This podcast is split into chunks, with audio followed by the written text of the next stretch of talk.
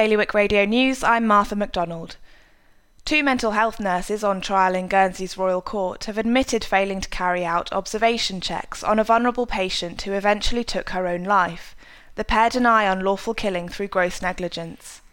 A company that unwittingly received more than £100,000 stolen from a children's holiday club in Jersey intends to reimburse the charity.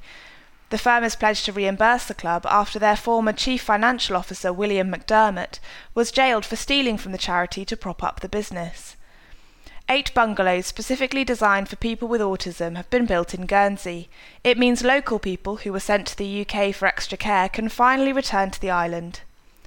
A politician is calling for another bank holiday to be added to Jersey's calendar.